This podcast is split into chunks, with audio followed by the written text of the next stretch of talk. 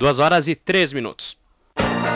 Eldorado Estadão, na cobertura dos 450 anos de São Paulo. Na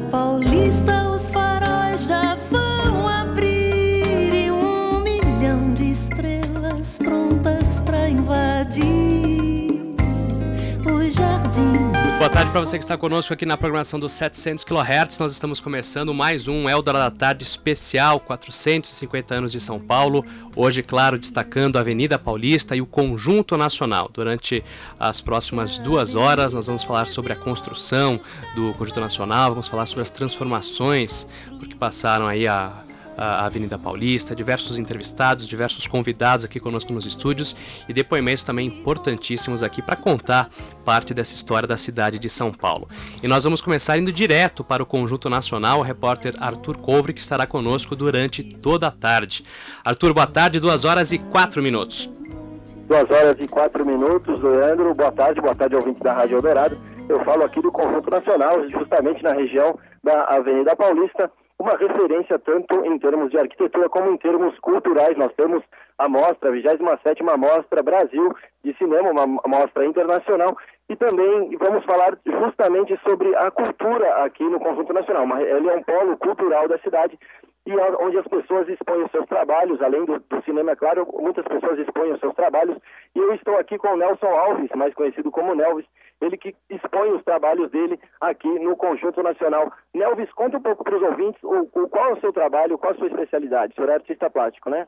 Sim, boa tarde.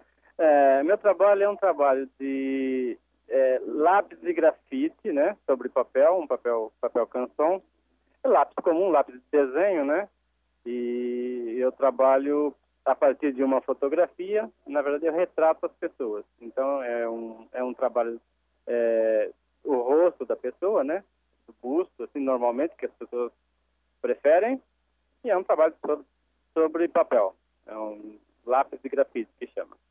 Leandro, nós estamos aqui em frente aos quadros do senhor Nelvis, tem justamente a fotos da atriz Fernanda Montenegro, a fotos de celebridades como o Ayrton Senna, e é, é, é fidelidade total à foto mesmo, né, senhor Neves? Como é que você consegue essa, essa reprodução tão perfeita? Não, eu agradeço suas palavras. É, é, eu, eu realmente gosto do detalhe, entendeu? Vou assim a fundo, gosto de retratar assim fielmente, nos mínimos detalhes, tanto que, que para você ter uma ideia, esse trabalho para ser concluído, ele leva de dois a três dias no mínimo, entendeu? Então é, é assim, tem mínimos detalhes e é feito a partir de uma foto. E como é que o senhor chegou aqui até o centro, ao Conjunto Nacional? Não, então, eu estava procurando uma maneira de divulgar, né? E acabei, é, através de amigos, é, sugerindo que eu, que eu viesse até o Conjunto Nacional e eu consegui, na verdade, é, expor o meu trabalho. Então, e foi aproveitado até esse gancho da mostra de cinema, eu até fiz alguns artistas, como você diz, a Fernanda Montenegro, é, tem o Mamberti, a Marilyn Monroe, é, o, o, Rodrigo Santoro. Então tem alguns, algumas personalidades de cinema que eu procurei retratar justamente para aproveitar esse gancho da mostra. Como, como é que o senhor avalia? Vale a pena expor os, os, as suas artes, os seus objetos, os seus quadros aqui no Conjunto Nacional? Ah, com certeza, né? Porque isso aqui é um polo cultural, é, sempre tem é, vários é, artistas expondo, né? Então é um, realmente é um polo cultural e eu realmente estou muito, muito contente com o resultado, com a com, com tudo que está acontecendo, na verdade. E Nelvis, para a gente encerrar, dá o endereço de contato aí, quem quiser entrar em contato com o senhor para procurar seus trabalhos, conta aí para a gente qual é o seu endereço de contato. Ah, então, eu, é, você que está ouvindo, né, pode encontrar essas imagens no, no meu site, que é www.nelves, com L. Tem algum telefone? Ah, o telefone é 3625 1092. Mas eu, até prefiro que as pessoas vejam as imagens através do site, que eu acho que é mais interessante. Tá legal, é. Desculpa, lá tem meu e-mail, tem como entrar em contato. Tá legal, agradeço ao Nelson Alves, conhecido como Nelvis, ele que expõe os desenhos dele feitos a lápis, ele que reproduz fotos, produz com uma fidelidade impressionante aqui e está expondo os trabalhos na, no Conjunto Nacional hoje aqui na Avenida Paulista. Eu continuo por aqui, Leandro, daqui a pouco eu volto com mais figuras, mais pessoas aqui que trabalham e convivem no dia a dia aqui no Conjunto Nacional. Arthur Couve, Eldorado, ao vivo da região da Avenida Paulista. Tá certo, Arthur. Duas horas e oito minutos. Nós já temos dois convidados conosco aqui nos estúdios para falar sobre o Conjunto Nacional e sobre a Avenida Paulista. A síndica do Conjunto Nacional, Dona Vilma Perametza. Dona Vilma, como vai? Boa tarde. Boa tarde, Leandro. Boa tarde a todos os ouvintes da Eldorado. Como Hoje com um vocês de veem, gripe, né? é, eu estou um pouco afônica, minha voz não é a mesma e os meus cabelos continuam caindo. e conosco também o jornalista Ângelo Iacoca, ele que é autor do livro Conjunto Nacional a Conquista da Paulista. Como vai, Ângelo? Boa tarde. Boa tarde, Leandro. Boa tarde, ouvintes. Estamos aqui para detalhar um pouco os- sobre os principais acontecimentos da Avenida, né? Aliás, esse livro é um livro belíssimo, mas eh, está esgotado, né, Ângelo? Mas em breve nós teremos uma segunda edição, não é isso? Sim, agora, no início de dezembro, já teremos a segunda edição devidamente ampliada com ah, pelo menos umas 30 páginas a mais, ah, falando mais da, da- do Conjunto Nacional, assim, a atualização do que aconteceu dos, de cinco anos para cá, eh, e mostrando novos acontecimentos da Paulista também. Dona Vilma, quanto tempo a senhora é síndica no Conjunto Nacional, hein? Olha, e- o ano que vem, quando São Paulo faz 450 anos, eu vou fazer 20 anos de Conjunto Nacional. Desde De 84. 84. Comecei lá com um conjunto muito deteriorado, muito Numa época decadente. E achei um desafio grande. E aos poucos, crescendo, ponto a ponto, transformando com paciência. Chegamos neste momento em que São Paulo faz 450 anos, vivendo um conjunto nacional que é realmente muito amigável com a população de São Paulo, né? Como é que está o Conjunto Nacional hoje, para o nosso ouvinte? Que Ontem, não conhece, o que, que tem hoje no Conjunto Nacional? olha, ontem, eu, essa semana primeira, principalmente, estamos sediando a 27ª Mostra BR de de Cinema. cinema? Esse evento é importantíssimo para a cidade de São Paulo. Isso é que renova toda a produção de cinema. São Paulo está pretendendo ser também um polo de cinema. E isso já é também uma parte da recuperação, vamos dizer, da manutenção, da evolução do cinearte. Depois de uma campanha que você, Leandro, nos ajudou muito num dos programas, nós quase estávamos perdendo o cinearte, fizemos um Movimento. SOS cinearte, Salve o Cinearte. né? E Deu certo.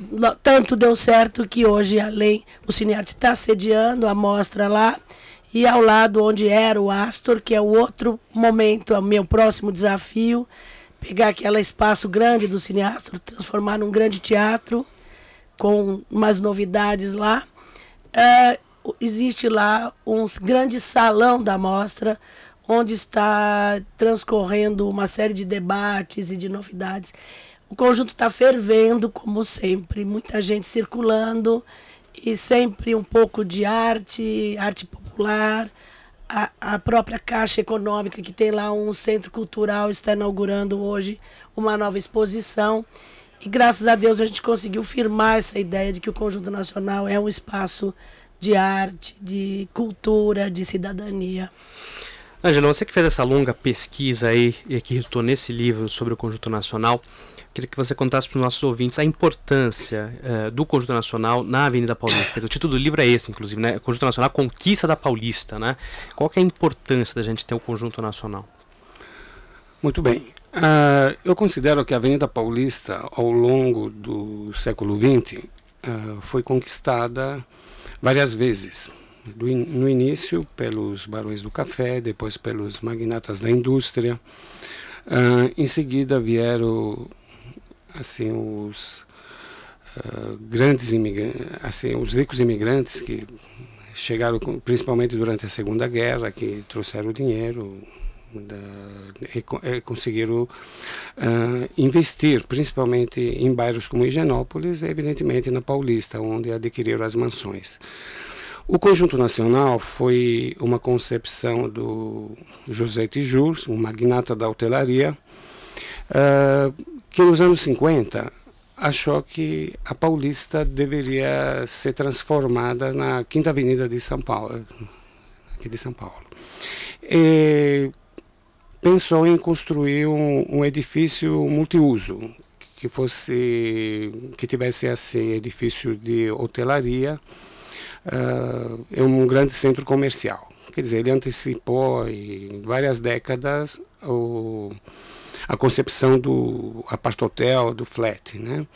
e, e dos shopping centers.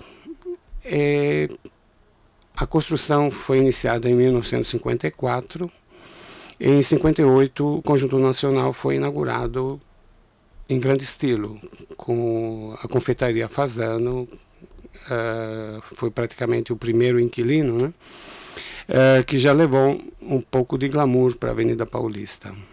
Que aí entram aqueles shows internacionais, uma época de glamour realmente ali, né? Um período de luxo da. Sim, a tendência depois, uh, tanto do comércio sofisticado como das uh, assim, daquelas lojas chiques que ficavam na Barão de Tapetininga, né, até os anos 50, uh, ah, começaram a se instalar na Rua Augusta. E com isso o Conjunto Nacional uh, conseguiu levar muitos daqueles comerciantes, tipo Madame Rosita, por exemplo, que ficava na, na Barão de Tapetininga, um, a Rinaldi Flores instalou assim, um, uma loja também no conjunto nacional, e com isso foi acompanhando, acompanhando a tendência né, da, da elite paulistana, que subiu para a Avenida Paulista, começou a se instalar nos jardins, e assim o Conjunto Nacional praticamente uh, foi o primeiro passo uh, para comerciali uh, comercialização assim, do, do, do, dos grandes terrenos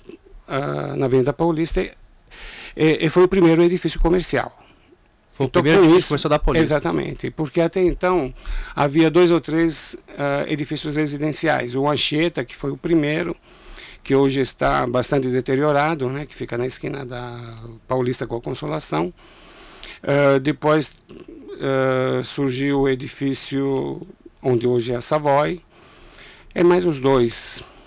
E um que já foi demolido recentemente está se transformando em comercial. Um que foi implodido ao lado do, daquela casa tombada ali do Banco de Boston, tudo existia um edifício residencial, cujo último fim de ano aí houve um Réveillon meio famoso, ele foi demolido, não foi implodido, ele foi demolido a marretas para se transformar num comercial. Então acho que sobram hoje pouquíssimos, pouquíssimos né? edifícios, né? edifícios residenciais na Paulista. São muito poucos. É, existem alguns. Uh, o Baronesa de Irari, por exemplo, foi é restaurado é verdade, é verdade. Né, na esquina com a Peixoto Gomide. Mas mesmo assim, ele, o edifício que é, eu acredito que vai ter vida curta, né? Porque a tendência realmente é construir um, um grande prédio comercial lá. Já já a gente vai ouvir o arquiteto que fez o projeto do, do Conjunto Nacional. Antes, queria que você contasse, Ângelo, é, no início, foi um projeto é, rejeitado? Quer dizer, era uma ideia um pouco louca se construir o Conjunto Nacional nessa época? Não, quando o José Tijus começou a contar para os amigos que ele ia construir um hotel na Avenida Paulista, realmente ele foi chamado de louco, né? Porque ninguém imaginava naquela época, no início dos anos 50, uh, ah, que os grandes uh, proprietários das mansões da, da Avenida Paulista deixariam o local uh, que venderiam suas mansões, né? Uh, ao mesmo tempo, uh, ficava difícil alguém imaginar um hotel na Avenida Paulista. Tanto que não foi permitida a construção de um hotel.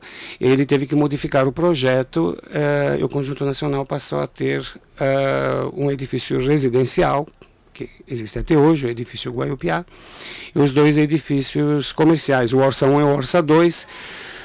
esse nome uh, se deve exatamente ao nome da, da empresa do Tijus, que era Hotéis Reunidos S.A. Bom, a gente vai continuar é, conversando com o Ângelo Iacoca, que é jornalista e também autor desse livro, Conjunto Nacional, a Conquista da Paulista, e com a Vilma Peramedes, que é a síndica do Conjunto Nacional, Uh, ano que vem ela faz 20 anos ali uh, à frente dessa administração e você continua também participando e vendo suas perguntas aqui para o 32746700, nosso fax 32746701 e o nosso e-mail eldorado@radiodorado.com.br. Na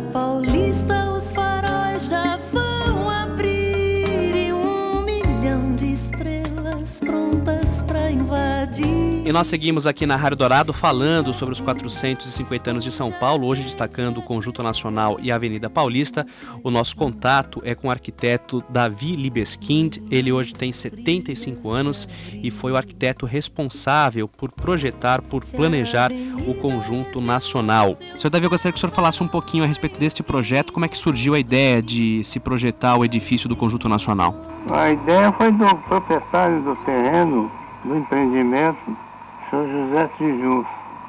Ele que teve a ideia de fazer um projeto grandioso na Avenida Paulista, que constituído de uma parte residencial e a outra comercial.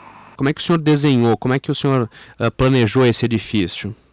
Eu, eu fiz duas lâminas retangulares, uma horizontal abrigando a parte comercial e a vertical abrigando a parte residencial. O, o, o jardim que existia em toda a área do terreno foi transferido para a cobertura dessa área comercial. Quer dizer, o jardim que estava ao resto do chão passou para a cobertura dessa, do prédio comercial. Uhum. E dali sobre, uma, sobre pilotis foi levantado o edifício residencial, que com o tempo foi, com a mudança do código de obra, foi transformando lentamente, sendo adaptado em prédio comercial também, em escritórios. A ideia é, dessas duas lâminas, uma vertical e uma horizontal, era justamente para separar o lado residencial do lado comercial. Exatamente. O senhor imaginava naquela época que o Conjunto Nacional teria tamanha importância uh, para a Avenida Paulista como tem hoje? Não, não imaginava. Realmente eu não conhecia São Paulo direito. Eu não sou de São Paulo. Eu era recém-formado, realmente não imaginava não. Mas o grande entusiasta foi o, o José Tijus, que, que acredito confiava no empreendimento. Se eu viesse fazer o projeto Conjunto Nacional, eu faria a mesma coisa hoje. Se o senhor tivesse que fazer um, um novo Conjunto Nacional, ele seria igualzinho ao que o senhor fez naquela época? Sim, seria mesmo igualzinho. Seu Davi, muito obrigado pela atenção com os nossos ouvintes. Um abraço ao senhor. Obrigado, Leandro. Um abraço ao senhor. Outro. Até logo.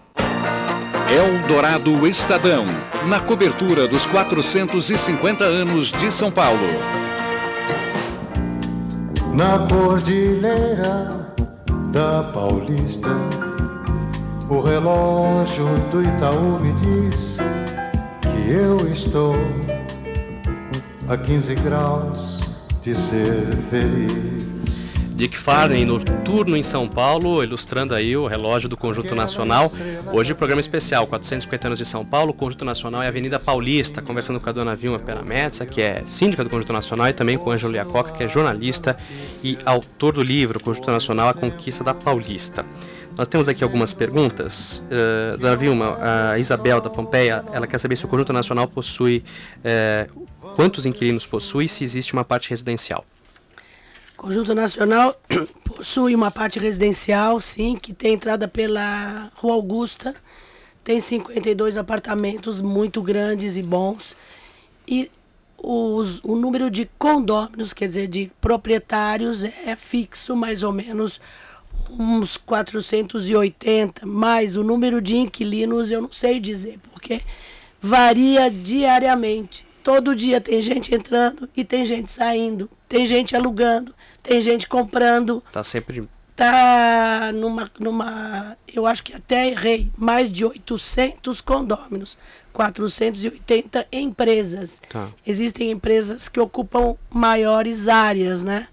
mas é uma cidade lá. Eu nem sei te dizer o que entra e o que sai lá. Ângela, a gente estava ouvindo aí o Dick Farney com o Noturno em São Paulo. A dona Vilma Ah, adora não. essa música, né? Como gosto do Dick né? Farney, né? O Jaime, ele quer saber em que ano foi inaugurado o relógio do Conjunto Nacional.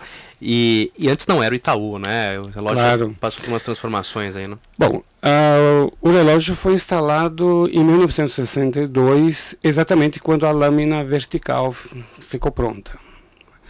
O primeiro relógio foi da Willis, lembra do Jeep Willis? Jeep Willis. Em seguida, a Ford comprou a Willis. e Durante um período ficou como Ford Willis. Em 75, o Itaú assumiu o espaço definitivamente. E tá lá há muito tempo, né? Exatamente. 20, quase 25 anos. Quase né? 25 anos. E é Exatamente. importante lembrar que durante toda essa minha luta eu briguei muito para que a gente limpasse as fachadas de luminosos que eram verticais, atrapalhavam a fachada. E as pessoas me dizem, mas como? E aquele relógio grande? Eu devo dizer para vocês que foi graças à locação desse relógio, a partir de 90, o rendimento daquela locação permitiu que se fizesse a, a recuperação do conjunto nacional, que custou alguns milhões de reais e que não seria possível se fosse feita só com a arrecadação ah, dos, dos proprietários. Do condomínio. Mas né? isso não impede que eu seja ainda muito radical contra a poluição visual. Nós tivemos que lutar para tirar todos os luminosos verticais da galeria. Existiam luminosos antigos que estavam ah, quebrando a harmonia do brise da fachada. Então, o relógio, sim, porque já faz parte até da, da arquitetura do conjunto. Mas nós brigamos muito, palmo a palmo, É. para evitar a poluição que São Paulo recebe muito de muito anúncio, muita É. coisa. Aliás, é um ponto de referência, né? Daqui a pouco É. a gente vai conversar com o Geraldo Nunes que sobrevoa São Paulo. Quer dizer, você tem como um ponto de referência o relógio, né? Indicando não só a hora, mas a temperatura também, né? Quer dizer, virou um, virou um ponto de referência. Não, e importante é que muita gente que visita o meu escritório, que fica no 12º andar do Conjunto Nacional, de fundo, que dá para a Alameda Santos, então de- dali se avista quase toda a cidade, até o contorno das, da serra, né, que envolve São Paulo. Eh, muitos amigos meus falam, "Não, da minha casa eu vejo o relógio. São pessoas que moram, às vezes, na Vila Olímpia, perto do aeroporto, ele sempre me fala, da minha janela eu vejo Que o relógio. Dá para ver o horário. privilegiada. Exatamente.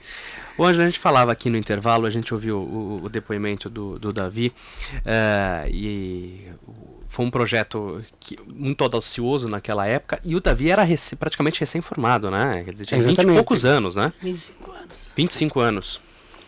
Exatamente. E ele foi escolhido pelo, pelo. Não, a coisa foi assim, o, o Tijus, depois que comprou o terreno, ah, fez um pequeno concurso ah, assim, para vários arquitetos apresentarem um projeto para aquela área. E o Davi fez, acredito eu, um projeto mais ousado de todos. né? Dividir em duas Essas lâminas, lâminas. uma vertical, uma horizontal. Ah, acredito que o Tiju se encantou um pouco por causa disso. E também pelo fato dele ser ah, um arquiteto novo. Tanto que ele disse para o Davi, eu também ah, comecei muito jovem, etc. Começou a falar da vida dele, que ele foi motorista de táxi no Rio de Janeiro, etc. E- ele quis incentivar o Davi. E também eu acredito que foi uma maneira dele pagar um pouco menos pelo projeto. interessante que o. É, isso é verdade. É, é bem possível, Exatamente, como dizendo, eu vou e do- ajudar você e você me e- ajuda. E José Tijus, é isso mesmo. Interessante é que o, que o, que o David disse que faria igualzinho, né? O Conjunto Nacional, né? Passando Isso é tanto tempo. Isso é comovente. É. Quando eu comecei a recuperar o conjunto, eu não sabia de que cor pintar as fachadas, tal a degradação que estava. E procurei o Davi e ele foi com muito cuidado, porque ele estava muito desgostoso, o conjunto estava muito deteriorado. E eu disse para ele: hoje você é um arquiteto famoso, eu não tenho como pagar você. Exatamente. E eu estou procurando o apoio de alguns arquitetos mais novos, que também me custam menos. menos. E aí ele me contou essa história dizendo, eu fico feliz porque está se repetindo a história. E aí entrou na história o Aurélio Longo, que me ajuda até hoje. E fizemos a primeira logomarca nova do Conjunto Nacional, a partir do índio que existia nos anos 60. Era muito comum o índio ser símbolo das coisas Uhum. nacionais. Era um índio norte-americano que tinha uma pena. Parecia um pouco o índio É, da Tupi. Da. Tupi, da É, Tupi, exatamente. que era um É um índio americano. né? O Cheyenne. E aí nós fizemos a partir da trama do- dos caiapós, do desenho dos caiapós, saiu o N do Conjunto Nacional, que hoje é uma logomarca também muito conhecida. Foi talvez a minha primeira ousadia, fazer uma logomarca para o Conjunto Nacional em 85. Em 85. Puxa vida, a gente vai falar dos próximos desafios daqui a pouco com a dona Vilma. Na ponta da linha está conosco o Marcos Moreira Vaz, ele é diretor de comunicação da Associação Reciclázaro, que faz um projeto de reciclagem lá no Conjunto Nacional. Marcos, como vai? Boa tarde. Boa tarde, boa tarde amigos da Rádio Eldorado. Bom, Marcos, eu queria que você contasse um pouquinho eh, dessa história da reciclagem no Conjunto Nacional, que é um, um exemplo muito bem sucedido. E depois a dona Vilma também pode falar um pouquinho, já que a ideia foi dela, né? Bom, a Associação Reciclázaro, ela, ela surgiu há sete anos em São Paulo, por iniciativa do padre José Carlos Espínola, para trabalhar com população em situação de rua. E há três anos surgiu essa parceria com o Conjunto Nacional, que através da ideia do Silvio Galvão, de colocar uma decoração ousada com material reciclável na Avenida Paulista, eh, hoje cerca de 20 moradores de rua participam nas oficinas do Reciclázaro e fazem essa decoração de Natal. E assim, tem o caráter ambiental, né? esse ano são cerca de 12 mil garrafas de PET, 100 quilos de jornal, 4 mil CDs que estão fazendo parte dessa decoração e com certeza a questão social, porque é uma alternativa de geração de renda para essa população excluída e esse ano tomou um caráter mais profissional ainda. Esse ano a Reciclázaro assinou um contrato de prestação de serviços com o Conjunto Nacional. Então tem a questão social, a geração de renda, a questão ambiental e uma nova alternativa para essa população excluída, graças à iniciativa do Conjunto Nacional. Mais uma inovação, dona Vilma? Ou mais uma loucura, né? Fazer decoração de Natal para a Avenida Paulista com lixo e moradores de rua. Isso me deixa tão feliz. Nós vamos inaugurar isso no dia 20 de novembro também, com um evento lá no Cine Arte, né? E este ano eu fiz questão de assinar um contrato com a Reciclázaro, com prazo, eles têm que comprar o material. Quer dizer, eu estou mostrando que é um caminho de profissionalização, não de apenas uma, uma visão mais de caridade, Assistencial. assistencial. É um trabalho de profissionalização. Vamos ver, eu acho que São Paulo vai gostar da nossa decoração de Natal mais uma vez ousada. E que fique aqui também o apelo, porque quando acabar o Natal, esse pessoal está preparado para fazer outras coisas. Quem sabe quem vai fazer carnaval por aí, encomende para Reciclázaro algum adereço para uma escola de samba, alguma coisa que permita continuar utilizando a mão de obra deles, que está sendo agora cada vez mais aperfeiçoada. Ô Marcos, o que, que a gente vai ter para essa decoração eh, na Paulista pro, pro Natal? Bom, esse ano tem uma grande inovação. Né? Esse ano o Silvio Galvão, a doutora Vilma planejaram uma fa a fachada, toda a fachada do Conjunto Nacional será revestida por, um, por uma peça lindíssima, né? surpresa, claro, só a partir do dia 15 de novembro as pessoas vão começar a perceber, e só com materiais recicláveis. Né? Esse ano, de fato, será uma das decorações de Natal mais ousadas. Uhum. É surpresa. É lógico. Agora, quem quiser contribuir, eh, o Conjunto Nacional está arrecadando CDs Des e garrafas PET. verdes, garrafas Ver- PET garrafas verdes. verdes. Aquelas garrafas de refrigerante de 2 litros. Isso, é, e esse, esses CDs vêm muito em revista. É, exatamente provedor, é, isso então, serve para... Pode deixar na portaria. Então, com isso já sabe que vai ter bastante brilho, né? Uhum. Porque o, o CD ele é, é quebrado. Bate, né? exatamente. Né? Agora, Dona como é que surgiu essa ideia da reciclagem no conjunto nacional? É, foi por um problema financeiro? Foi uma preocupação ecológica? Como é que foi essa ideia? Olha, eu tenho muito cuidado com as pessoas que trabalham no prédio. Meu xodó é o subsolo, são os porteiros, os faxineiros. E administrar 5 toneladas de lixo por dia circulando por aquela cidade é um desafio muito grande. E eu tinha problemas de pessoas que se machucavam recolhendo coisas com cacos quebrados e não tinham onde armazenar. E eu pensei, grande parte disso pode ser separado. Então, em 1990, veja bem, ninguém falava em, em coleta seletiva ainda propriamente. Nós começamos o programa de coleta seletiva no Conjunto Nacional, é, atuando de uma forma também naquela época avançada e que continua até hoje, ou seja, apenas mediante a separação dos recicláveis na origem. Eu sou contra perceber ou ver alguém mexendo no saco de lixo para tirar de lá de dentro qualquer reciclável. Eu acho que todos nós cidadãos temos que separar antes para que ninguém precise, é, vamos dizer, remover, revolver Ficar procurando um, uma lixo. coisa que tem tantos problemas para tirar o reciclável. Então nós só trabalhamos com aquilo que vem separado na origem. E desde o começo eu também sabia que não dava dinheiro. Para você ter uma ideia, para fazer a nossa decoração de Natal, é, nós vamos usar 12 mil garrafas PET verde. Imagine que trabalho dá recolher 12 mil garrafas limpas e tudo. Sabe quanto dá se você vender isso como sucata? menos de, 300, menos de 300 reais.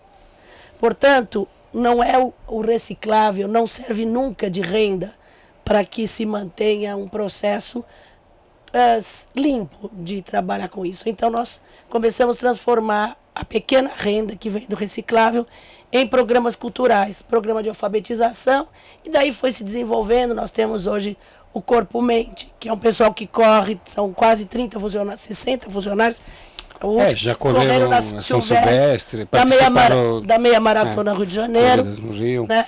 E o Vocal Nacional, que está gravando com, gravou com o Mariozão o hino dos 450 anos, e outros programas de responsabilidade social que nós estamos desenvolvendo a partir da ideia de vender o reciclável. Então, para nós, reciclar é separar na origem e transformar as pessoas, principalmente todos aqueles que durante o processo de recolhimento e armazenamento, lidam com o lixo, que é realmente aquilo que a gente não gosta muito de ver. Eu quero agradecer o Marcos Moreira Vaz, diretor de comunicação da Associação Reciclázaro. Marcos, obrigado pela atenção, parabéns por esse trabalho. A partir de finzinho de novembro a gente já começa a ver a decoração, então?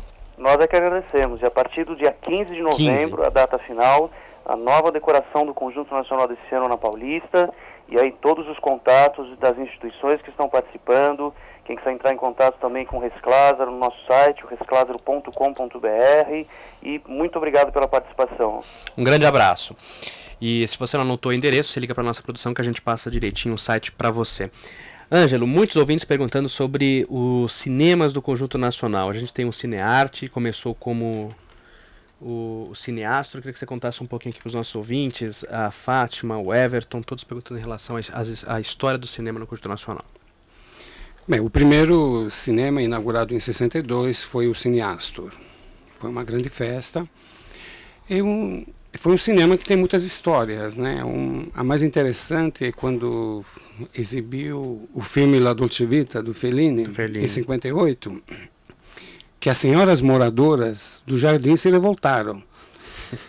É, simplesmente quebraram assim, a, a, portaria do cinema, né? tanto que o filme foi retirado e foi transferido para o Cine Coral na 7 de abril hum. E, ficou por lá durante muitos meses. Fazendo um grande sucesso. É, claro, um grande sucesso. É, mas o, o cineasta, ele teve uma vida muito longa, né? Recentemente foi desativado, mas isso não significa que não vai existir mais o cinema.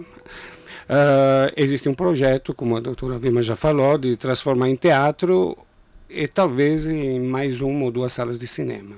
Estamos aguardando para ver, né? É, evidentemente que para isso, hoje em dia, para manter o cinema considerado um cinema de rua, é importante que algum parceiro poderoso né, se interesse ah. pelo cinema, assim como o Unibanco manter o o Artiplex, o, o Espaço A gente teve recentemente a Play Art agora com, com o Bristol, Sim, né? Exatamente. Que é um exemplo é, Eu acho que a, tend a, tendência é essa. Do contrário, fica difícil. É, depois o, o cineasta era um cinema muito grande, né? Uhum. É, evidentemente, nem, todo, nem todos os filmes uh, poderiam garantir uma lotação completa do cineasta. Uhum. Uh, quanto ao, cine, ao cinearte, ele começou mais ou menos na mesma época. A, a ideia original, se o Conjunto Nacional tivesse se tornado um hotel, uh, ali seria um teatro. Uh, mas como isso não aconteceu, ele foi transformado em cinema também. Chamava-se Cine Rio, Uh, quem nos anos de decadência. Foi um período decadente do Cine Rio, né? Não, no começo era um cinema normal, mas, mas depois... A, acompanhando a decadência do, do próprio edifício, ele acabou também se tornando um cinema decadente. Assim como os cinemas do centro da cidade uh, começaram a exibir filmes Pornográfico. pornográficos, etc. Né? Uhum. E, e depois teve mais dois cinemas no, no primeiro terraço no primeiro mezanino, né? Uh, que era o Alvorada 1 e o Alvorada 2, que também foram os, uh, fechados recentemente. Bom, dona Vilma, o Cinearte, hoje como é que está o Cinearte? Que aliás está lá com a mostra de, Hoje está uma festa, né? Nós quase perdemos o Cinearte e realmente ele vai sobreviver graças também a apoios que o próprio Leon e o Ademar estão lutando para conseguir a partir daquela campanha, que nós recebemos 7 mil assinaturas. Provavelmente os ouvintes da Eldorado engrossaram aquele abaixo assinado. Consegui é, o apoio dos condôminos para reduzir um pouco o imposto, o, a taxa de condomínio. E parece que estamos conseguindo uma batalha que começou aqui no seu programa. É, estou recebendo alguma notícia que a prefeitura está aí a está saindo a lei que vai isentar os cinemas de rua de algumas taxas e impostos. Eu não conheço ainda bem a lei. É, o projeto do vereador Nabil Bonduque, né, que foi aprovado Isso. em primeira votação. Agora falta uma segunda votação que deve acontecer na próxima semana e aí ser sancionado pela prefeita Marta Suplicy. Então, isso, o Cinearte passa a ser também um símbolo da luta pelos cinemas de rua, pelos cinemas não inseridos nos shopping centers que tem outra história. Muito bem, a gente vai continuar no próximo bloco conversando com a Vilma Perametes, a síndica do Conjunto Nacional, e também com o Ângelo Iacoca, que é jornalista e autor do livro Conjunto Nacional, A Conquista da Paulista. Antes do, dos nossos intervalos, nós vamos voltar lá até a região da Avenida Paulista, no Conjunto Nacional, com o repórter Arthur Couvre. Olá, Arthur. Olá, Leandro. Eu, eu volto a falar aqui do Conjunto Nacional.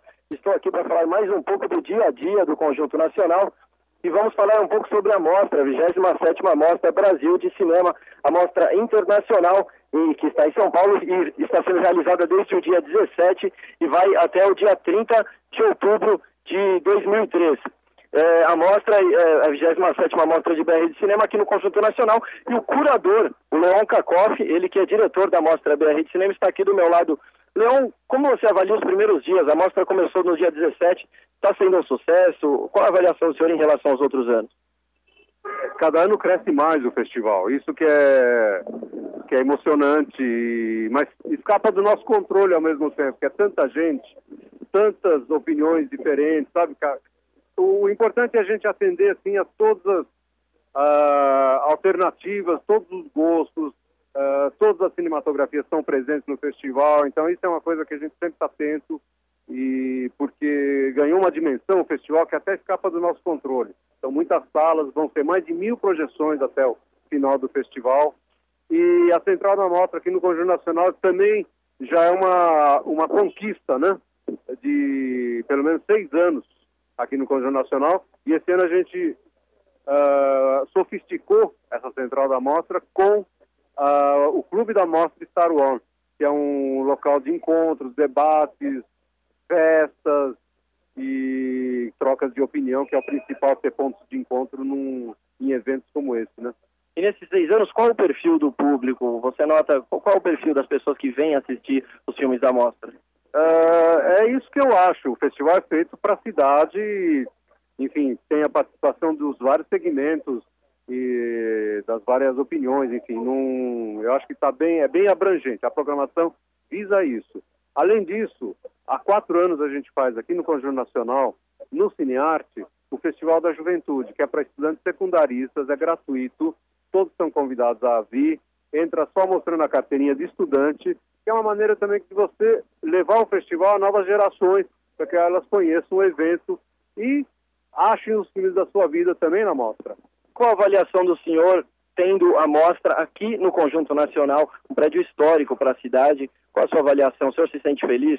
É um ponto de encontro, eu me sinto feliz, eu tenho o apoio da Vilma Terra Mesa, que é a síndica, tenho, é um apoio que foi conquistado ao longo do tempo, felizmente isso é muito positivo, é positivo para o Cinearte também, que a gente dirige, uh, e eu quero que o Conjunto Nacional esteja sempre vivo. Eu lembro, tenho recordações da minha infância aqui, vindo com meu pai, uh, ele foi o primeiro produtor de champignons, champignons franceses, ele foi o primeiro produtor e trouxe aqui, fez um acordo com o Hotel Fazenda e vendia para a cozinha do Hotel Fazano, que era aqui no Conjunto Nacional. E eu vinha com ele aqui, para mim era uma viagem, que a gente saía assim, do, do, de Tremembé, que é um bairro da Zona Norte, era uma viagem chegar até aqui, né? E isso me, me fascinava, né? Vir aqui numa coisa tão moderna naquele tempo. E eu acho que essa coisa antropofágica de São Paulo, a gente tem que sempre lutar contra, sabe? É, o que, é antropofágico em São Paulo? os monumentos, os edifícios, uh, os, uh, alguns centros de convivência, alguns pontos da cidade são sempre engolidos por outro e pela necessidade de se criar novos. Eu acho que não, eu acho que a gente, nesse sentido, tem que ser conservador e preservar tudo que, que a gente tem de bom.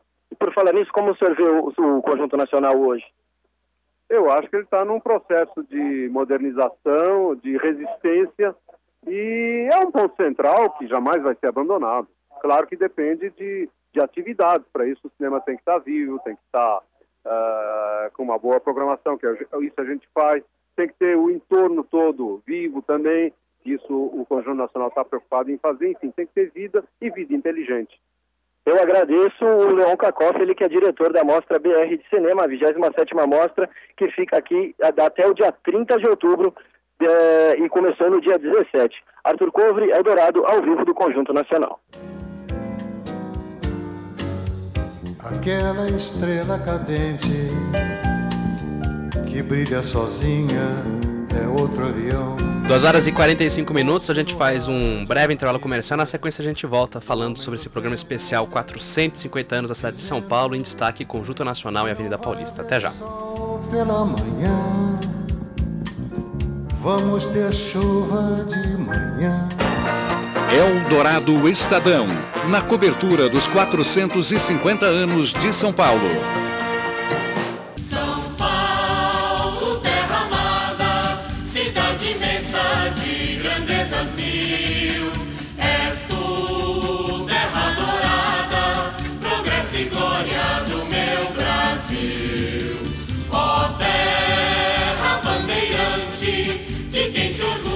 2 horas e 48 minutos, de volta aqui pelos 700 kHz com o Eldorado da Tarde especial São Paulo 450 anos, falando sobre o Conjunto Nacional e Avenida Paulista. O que, que é isso que nós estamos ouvindo, Dona Vilma? Esse, é uma regravação? do hino do quarto centenário de São Paulo, que foi em 1954. Eu era uma menina e vi as festas mais bonitas que Paulo já teve. A chuva de prata. Vestida, chuva de prata, vestida de preto, branco e vermelho, que as pessoas pediam pra gente vir vestida de preto, branco e vermelho. Minha mãe com três cravos lindos na lapela, um preto, um branco e vermelho. Esse é o hino do quarto centenário que foi regravado pelo nosso vocal nacional, eh, junto com o Mário Zan, que também gravou o hino dos 450 anos, que vai que daqui começar. a pouco a gente vai ouvir vai vir em também. primeira audição. primeira mão aqui, exclusiva, nós vamos ouvir o hino dos 450 anos de São Paulo. Na ponta da linha conosco está o maestro Paulo Celso Moura, que é regente do Vocal Nacional, que é o coral do Conjunto Nacional. Maestro, como vai? Boa tarde. Boa tarde, boa tarde também a todos os ouvintes da Rádio Dourado. Satisfação em ouvi-lo aqui no 700 kHz. Já está pronto então o hino oficial dos 450 anos? Já, já. Nós entramos em contato com o Mário Zan e, na verdade, nós sabíamos que ele havia feito, conhecíamos a gravação do, do, do hino dos 400 anos, né, do quarto centenário, e entramos em contato com ele porque sabíamos que ele estava preparando a nova música, a música para os 450 anos. E Uhum. conversando com ele, então, ele acabou nos convidando para gravar com ele, faz a gravação eh, das duas músicas. A Uhum. regravação, então, do hino do quarto centenário e a São Paulo 450, que é como ele chamou a música em homenagem a- ao aniversário agora no dia 25 de janeiro. Uhum. Quando é que isso foi gravado, hein, maestro? Ah, é agora em setembro, no mês de setembro. Uhum. Bom, vamos ouvir então é, o- um trechinho do hino em primeira mão aqui, do hino dos 450 anos de São Paulo, que com, com o maestro e regente do Vocal Nacional, que é o Paulo Celso Moura, que é o coral do Conjunto Nacional, junto com o Mário Zan. Né? Vamos ouvir então.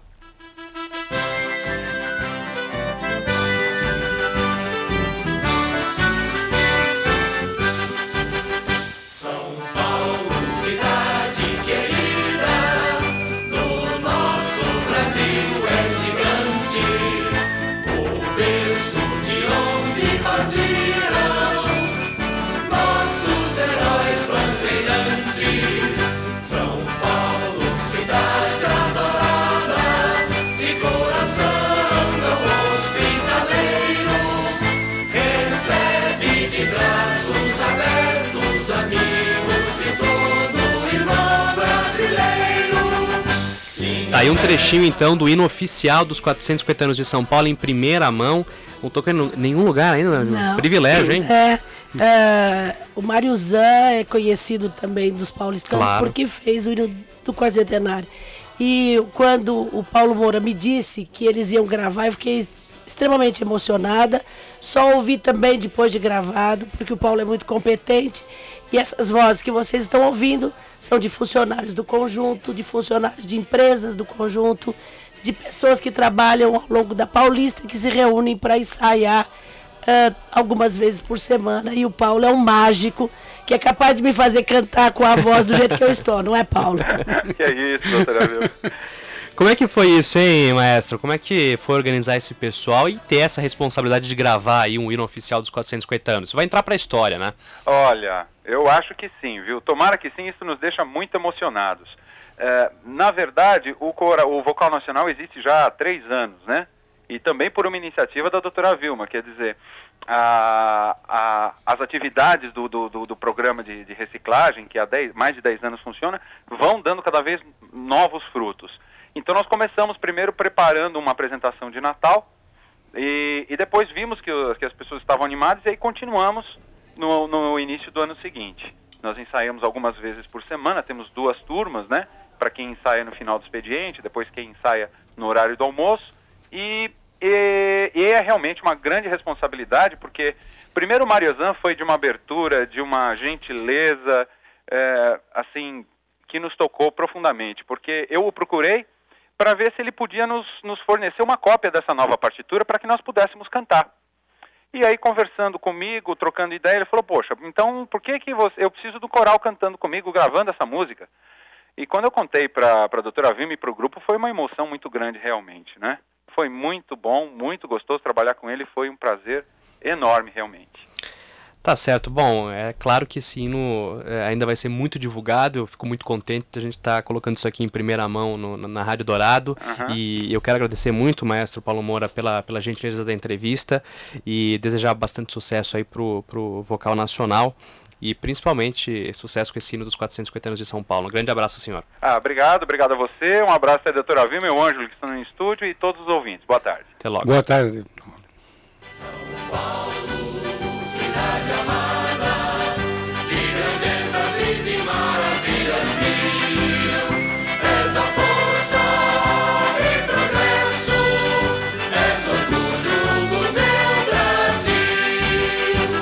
e a gente conversa agora no Eldorado da Tarde especial 450 anos de São Paulo com o repórter aéreo de Eldorado, Geraldo Nunes, que apresenta o São Paulo de todos os tempos e o de olho na cidade. Como vai, Geraldo? Boa tarde. Boa tarde, Leandro. Tudo bem? Geraldo, eu queria que você contasse pra gente um pouquinho como é que é sobrevoar a Avenida Paulista, você que tem esse privilégio aí sempre de estar em cima, né, vindo de cima cidade de São Paulo. Como é que é a Paulista? É o cartão postal mesmo de São Paulo? É sim. E eu tinha uma curiosidade muito grande quando eu comecei a fazer os sobrevoos de passar perto das torres de TV para sentir a altura ali de perto e ver de perto uma torre de televisão. Então eu tinha uma curiosidade muito grande em sobrevoar a Avenida Paulista e é uma sensação maravilhosa você estar é, no topo da Avenida Paulista, no topo de uma torre de televisão, vendo o movimento lá embaixo. Olha, a Paulista realmente é muito interessante, é muito bonita de ser vista. Geraldo, sobrevoando há tanto tempo a cidade de São Paulo, ali nessa região da Paulista, você percebeu eh, muitas mudanças no- nos últimos tempos? A Avenida Paulista não mudou muito daquilo que eu observo desde os tempos em que eu sobrevoo a cidade. Surgiram mais torres de emissoras de rádio, mais torres de celulares, eh, um prédio lá, um prédio cá, alguma coisa assim se modificou. Mas a essência da Paulista desses 12 anos ou mais de repórter aéreo é, é mais ou menos a mesma. Muitos edifícios, o verde contrastando com os prédios, que é o, o Trianon, e aquela beleza do edifício do MASP, né? o vão livre, que chama a atenção de quem está lá em cima também. E o Conjunto Nacional, Geraldo, chama a atenção lá do alto? Chama. O Conjunto Nacional, ele te dá um panorama da cidade em todo lugar onde você está. Você, estando na Marginal do Pinheiro, sobrevoando a cidade, estando no Morumbi, estando na Zona Leste, você percebe o Conjunto Nacional sempre. Ele é visto e ainda mais nos voos noturnos, né? O Jair Rafael percebe isso muito bem. Existe o relógio, né? Do, do Conjunto Nacional, com o horário, a temperatura. Então, em todos os lugares da cidade, você tem essa noção. Então, quando eu faço voos à noite na Eldorado, o Jair deve fazer isso também, eu dou a temperatura do helicóptero, porque a bordo do helicóptero a gente tem um termômetro digital, e a temperatura na Paulista. É muito interessante, né? Quer dizer, é um ponto de referência para o sobrevoo. Sim, a Avenida Paulista é um ponto de referência para o sobrevoo. O trânsito na Paulista de manhã não é muito complicado. Ele fica mais difícil no período da tarde. No fim da tarde. Isso, o trânsito na Paulista. Né? O período todo da tarde é bem complicadinho, o trânsito na Paulista. E eu sinto também muita dificuldade para quem trafega na Avenida Paulista é, no momento de estacionar o carro. Então, nas proximidades dos estacionamentos ou nas confluências, o trânsito é sempre mais complicado. Então tá certo, Geraldo Nunes, o repórter aéreo aqui da Rádio Dourado, que apresenta também o Olho na Cidade, o São Paulo de todos os tempos, participando aqui do Eldorado da Tarde especial sobre a Avenida Paulista e os 450 anos de São Paulo. Geraldo, muito obrigado pela participação, boa tarde. Boa tarde, Leandro. 2 horas e 58 minutos, vamos voltar então ao Conjunto Nacional, de onde fala o repórter Arthur Couvre. Olá, Arthur. Leandro, eu volto a falar aqui do Conjunto Nacional, na região da Avenida Paulista, para falar mais um pouco sobre o Conjunto Nacional, o dia a dia desse edifício, que é uma referência tanto em termos de arquitetura como em termos culturais também. E ao meu lado, para falar um pouco sobre o dia a dia do edifício, está o Flávio José, ele que entrega cartas aqui, é isso mesmo? Conta um pouco da sua rotina, Flávio. Ah, eu costumo é, receber cartas lá embaixo, no segundo subsolo, é, separá-las e, junto com mais três rapazes e entregar nos Orça 1, Orça 2 na galeria aqui, né?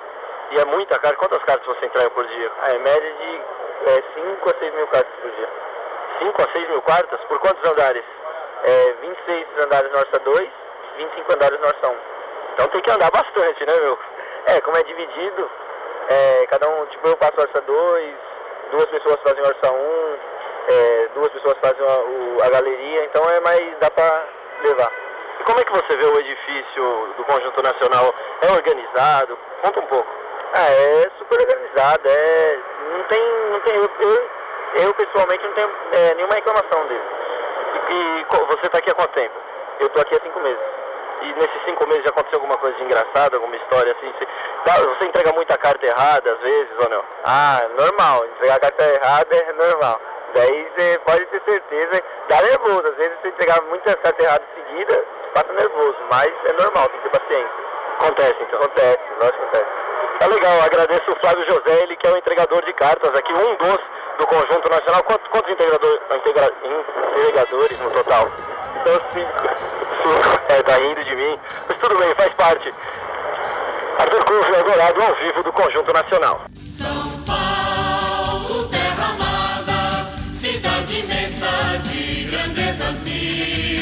Bom, a gente vai fazer então um giro de manchetes aqui da reportagem dos 700 kHz. A gente volta na sequência falando sobre o Conjunto Nacional. Eu quero lembrar também que amanhã o Jornal Estado de São Paulo, junto com uh, os 450 anos de São Paulo, estará publicando uma reportagem sobre o Mosteiro da Luz, que é o tema desta quarta reportagem que será publicada amanhã no Jornal Estado de São Paulo e também no Jornal da Tarde. Em homenagem ao aniversário da cidade, o mosteiro que foi construído no fim do século XVIII e é considerado aí o melhor exemplo da arquitetura colonial na cidade de São Paulo. Você confere isso amanhã então no jornal Estado de São Paulo. É São Paulo que o Brasil se libertou. O teu quarto sempre. Eldorado Estadão, na cobertura dos 450 anos de São Paulo.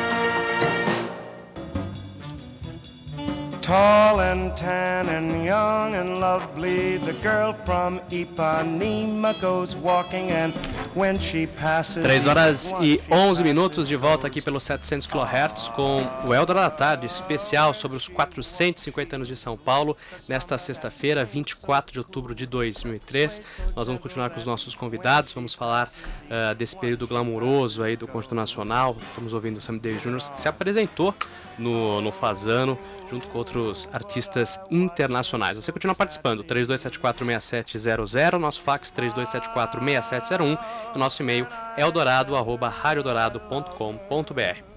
Rádio Eldorado Estadão. Yes, I would give my heart gladly. E o nosso contato agora na Rádio Dourado é com o empresário Rogério Fazano, que é dono do hotel e restaurante Fazano. Aliás, o Fazano que foi um dos primeiros estabelecimentos do Conjunto Nacional. Rogério, como vai? Boa tarde. Boa tarde. Já queria que você contasse um pouquinho aqui para os nossos ouvintes é, o que, que você lembra dessa época aí do, do restaurante Fazano, principalmente dos shows, dos grandes shows internacionais que nós tivemos ali no Conjunto Nacional. Então, naquela época, nos, no, no é, finalzinho dos 50 e comecinho dos 60 até 68, tinha o Jardim de Inverno Fazano, que era um espaço enorme para eventos, onde eram feitos todos os casamentos da época, os, enfim, os bailes de formatura e tudo, e este, este lugar tinha shows que eram juntos com a TV Record, e lá cantou, por exemplo, Nat King Cole, Marlene Dietrich, Sam Davis Jr., enfim, era um lugar que tinha esses jantares seguidos de shows e também tinha alguns jantares, por exemplo, o, é, o jantar do Eisenhower, então presidente dos Estados Unidos, foi lá, o jantar do Fidel Castro, quando esteve em, em, em, visita ao Brasil, foi lá nesse Jardim de Inverno fazendo. E Hum. embaixo, no, no andar térreo, tinha a confeitaria fazendo. Uhum. Aliás, era uma época muito glamurosa, né, Rogério? Principalmente da confeitaria, quando a gente tinha ah, as mesas nas calçadas, quer dizer, toda a elite ah, daquela época se reunia ali em torno do Conjunto Nacional. Era uma época de muito glamour, né? É, a Rua Augusta era uma rua muito glamurosa, né? Então era um programa, descer a Rua Augusta, subir e depois parar. Tinha todas essas mesas na calçada, que cabiam 200, 300 pessoas. E ali era esse café fazendo, era esse jardim fazendo. Uhum. Hoje, passando pelo Conjunto Nacional, Rogério, o que que, o que, que você recorda, o que, que te vem à cabeça, eh, principalmente dessa época? O que, que você se lembra dessa época? Bom, eu não me lembro, não sou tão velho assim, não me lembro tanto assim. Uhum. Mas o que me sobra dessa época são as linhas arquitetônicas que eu acho muito bonitas. Acho que a arquitetura só regrediu depois desse período. Uhum. Principalmente do Conjunto Nacional, né? Que, com esse eixo É, vertical. aquele terraço onde tinha o jardim de, é, de inverno fazendo é elegantíssimo. Uhum, esse eixo E os espaços, né, eram generosos, enfim. Uhum. Você acha hoje em dia, para a gente encerrar, Rogério Fazano, é possível eh, se reviver um clima como esse, principalmente nessa área da, da, da Avenida Paulista, Rua Augusta? Se fala muito nesses, nesses programas de se revitalizar, nós tínhamos os cinemas nessa região. Você acredita que isso ainda seja possível? Ah, eu acredito sim. Não acredito não, eu tenho certeza. Eu acho que é, é tudo muito movido à economia. As coisas têm que melhorar nesse âmbito e depois O resto deveria ser uma consequência disso. Você acaba sendo um reflexo, né? Eu acho, já são muitos anos de crise, né? Quer dizer, a coisa está muito parada. Vamos ver se vão melhorar de fato agora um pouco. Vamos torcer, né? Exatamente. Nós conversamos aqui na Rádio Dourado com o Rogério Fazano, empresário, dono do Hotel Restaurante Fazano, falando um pouquinho sobre essa época aí da década de 60, o Fazano, um dos primeiros estabelecimentos do Conjunto Nacional. Rogério Fazano, muito obrigado pela atenção com os nossos ouvintes, um abraço a você. Obrigado, um abraço. Tall and tan and young and lovely, the girl from Ipanema goes walking. 3 horas e 15 minutos, vamos continuar aqui com as nossas entrevistas no Eldorado da Tarde especial desta sexta-feira, 24 de outubro de 2003. Aqui nos estúdios conosco a Vilma Peramedes, que é síndica do Conjunto Nacional, o Ângelo Iacoca, que é jornalista, é autor do livro Conjunto Nacional, A Conquista da Paulista, e agora conosco também a professora da História da Arquitetura da Faculdade de Arquitetura da USP, a FAO, Maria Lúcia Bressan Pinheiro. Como vai, professora? Boa tarde. Boa tarde, é um prazer estar aqui com vocês falando sobre essa cidade admirável que é São Paulo, que vai fazer 450 anos. Muito obrigado pela presença. Professora, a gente ouviu aí o Rogério Fazano, eh, Fazano falando da arquitetura, né, que era muito bonita, principalmente do Conjunto Nacional. A transformação é muito grande eh, na, ao longo da Avenida Paulista por todas essas décadas? Ah, sem dúvida, né? E é interessante na Paulista que a gente ainda continua conseguindo ver várias fases dessa evolução na própria avenida. Ainda tem poucos, é verdade, mas ainda tem alguns remanescentes da primeira ocupação, alguns casarões ainda, né? Depois a gente tem os primeiros edifícios uh, verticais, a gente pode dizer que são até anteriores aí ao, ao próprio conjunto nacional, aqueles com umas linhas mais uh, meio art déco, assim, tem um, por exemplo, na esquina da Brigadeiro, Luiz Antônio, outro na esquina, acho que da uh, Joaquim Eugênio de Lima, enfim, uh, depois tem essa fase, digamos, da arquitetura moderna brasileira, tão famosa, da qual o próprio Conjunto Nacional é um ótimo representativo, e depois a gente tem daquela arquitetura chamada estilo internacional aí dos anos 70, das, das cortinas de vidro, e até chegando em anos mais recentes, uh, com arquitetura já com algumas características meio pós-modernas, como no edifício do Citibank. Quer dizer, a gente tem de tudo na Paulista, e isso é um dos, dos encantos, dos diferenciais da, da avenida, né, no mesmo dizer, essa evolução a gente consegue acompanhar gente, até hoje, passando pela... Olhando a, apenas pela arquitetura, a gente consegue ter esse, essa visão do que foi acontecendo na arquitetura nesse século, né? Uhum. Isso... Se a gente tivesse que destacar, claro que isso é difícil e vai de gosto também, mas os edifícios que mais chamam a atenção uh, na própria Paulista? A gente teria o próprio Conjunto Nacional, teria Sem o. MASP... É, bom, esses sem dúvida, né? Uh, tem uns que, que para quem é mais interessado em arquitetura mesmo, são excelentes representativos, assim, da, dessa fase moderna da arquitetura, aquela fase dos anos 50, uh, meio na linha de Brasília. Então, a gente tem, por exemplo, o edifício Três Marias, do Abelardo de Souza, tem o edifício Anchieta, lá na ponta da Paulista, lá para o lado do Pacaembu, dos irmãos Roberto, que são, na verdade, arquitetos cariocas, mas é, que é, muito famosos né, dessa fase da arquitetura brasileira. O edifício Nações Unidas, ali na, também do Abelardo de Souza. Então, dessa fase, em geral, áurea, chamada por alguns de áurea da arquitetura brasileira dos anos 50, temos esses exemplares. E depois, excelentes exemplares também, uh, alguns do escritório Rino Leve, o, o próprio edifício do ah, é, Fiesp, né? Ah, o prédio da Fiesp. Do prédio da Fiesp. Não, tem muitos bons exemplos. Os, os prédios da Caixa são muito bons, a Caixa Econômica ali perto do Conjunto Nacional, inclusive. O prédio do Citibank que eu já citei, do, do, do, do Giancarlo Gasperini. É, esse é o, é o do Fiesp, né? Não, ah, o Sumitomo Tem o Sumitomo também, é, também, que é meio... Ah, é, é, nessa é linha. É. Não, eu acho que a arquitetura da Paulista, de uma forma geral, ela é, é de muito boa qualidade, muito bons projetos, né?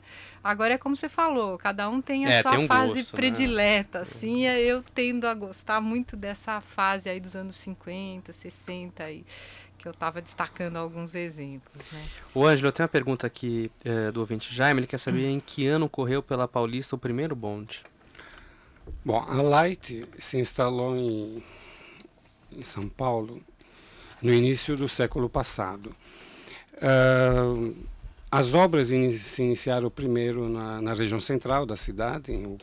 A, a, primeira linha ela passava pela inicia, se iniciava no Largo São Bento, descia a Libero Badaró e seguia pela São João. Uh, na Paulista, o primeiro bonde começou a circular no segundo semestre, quase no final do ano de 1900. Era uma linha toda especial. Até o condutor usava luvas, mais elegante, etc porque uh, ele tinha que estar vestido de acordo com os moradores, mesmo carregando apenas uh, os empregados das, das mansões, né? Mesmo assim, eles tá... tinham, eram um pouquinho mais elegantes do que os operadores dos, dos bondes das linhas centrais. São 3 horas e 20 minutos, eu tenho que fazer um intervalo comercial. A gente vai voltar na sequência aqui nesse programa especial sobre os 450 anos de São Paulo, destacando o Conjunto Nacional e a Avenida Paulista. Hoje, sexta-feira, 24 de outubro de 2003. Aqui no estúdio conosco, a professora Maria Lúcia Bressan Pinheiro, que é da Faculdade de Arquitetura da USP, professora da História da Arquitetura da USP, a síndica do Conjunto Nacional, a Vilma Pena Metz, e também o jornalista Ângelo Iacoca, que é autor do livro Conjunto Nacional, A Conquista da Paulista. A gente volta daqui a pouco, até já.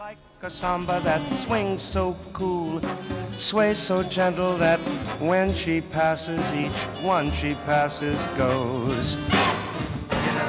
Eldorado Estadão, na cobertura dos 450 anos de São Paulo.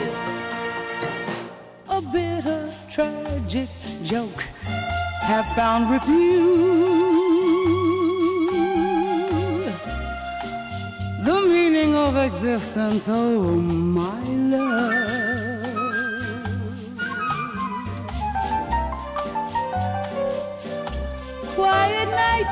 3 horas e 22 minutos, especial aqui no Eldorado da Tarde, 450 anos da cidade de São Paulo, falando sobre o Conjunto Nacional e sobre a Avenida Paulista. Vamos voltar ao Conjunto Nacional, informações ao vivo com o repórter Arthur Couvre. 3 e 22, Arthur. 3 e 22, Leandro, eu volto a falar aqui do Conjunto Nacional e ao meu lado está o Pedro Hertz, ele que é dono da Livraria Cultura. A Livraria Cultura uma das referências aqui do Conjunto Nacional. Toda vez que se fala em Conjunto Nacional, lembra-se da Livraria Cultura. Pedro, conta um, pouco da história da Livraria Cultura. A, a, livraria não começou aqui no conjunto, né? Não, ela não começou no Conjunto Nacional. Uh, nós viemos para cá em 1969. Desde então eu estou à testa da livraria. E agora estamos numa fase de expansão para fora daqui, é, mais conforto, enfim, uma série de coisas, como é o caso do Vila Lobos, onde temos uma livraria com 3.400 metros quadrados. E antes era na Rua Augusta? Onde, onde ficava a livraria? A livraria, na realidade, começou na casa dos meus pais, na Alameda Lorena. Posteriormente, na Rua Augusta e depois para cá. Como é que você avalia a região aqui da Avenida Paulista como um todo, assim, como é que você avalia? Caiu muito o público ultimamente? Como é que você avalia? É, caiu, não diria que caiu, ela mudou, o público usuário mudou. É, o perfil do usuário é outro hoje e ele massificou um pouco. Isso veio, uh, diria que a, a, partir do momento que o metrô começou a funcionar, trouxe um público diferente, porque o acesso ficou fácil. Então, muitas empresas se mudaram daqui da região, foram para mais para a região da Berrine, Faria Lima e outras. E então houve uma mudança do perfil. Isso sim. E a Livraria Cultura a gente conhece porque há muitos lançamentos de livros. A livraria abre as portas para os autores para que eles venham até aqui lançar os seus livros. O Saramago veio na semana passada, né? Como é que foi? Conta um pouco para os ouvintes. É, o Saramago, como não podia deixar de ser, foi um sucesso tivemos uma superlotação, não cabia todo mundo, instalamos um telão, as pessoas se acomodaram uh, no chão e puderam assistir a palestra do Saramago.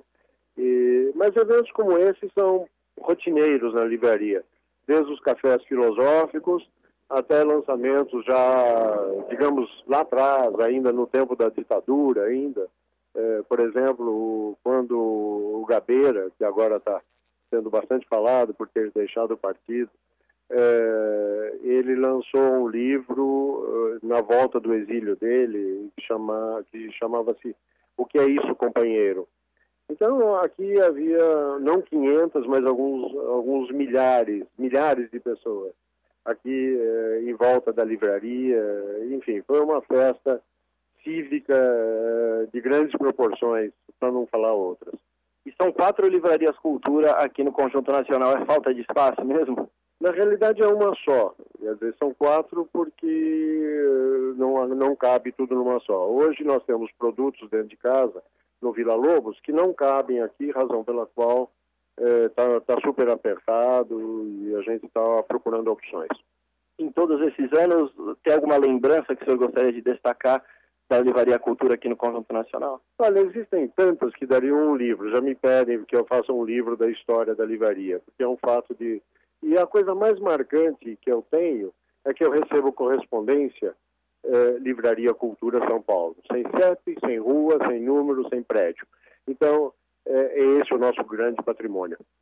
Tá legal, eu agradeço o Pedro, Pedro Hertz, ele que é dono da Livraria Cultura aqui no Conjunto Nacional. Arthur Couve, Adorado, ao vivo da região da Avenida Paulista.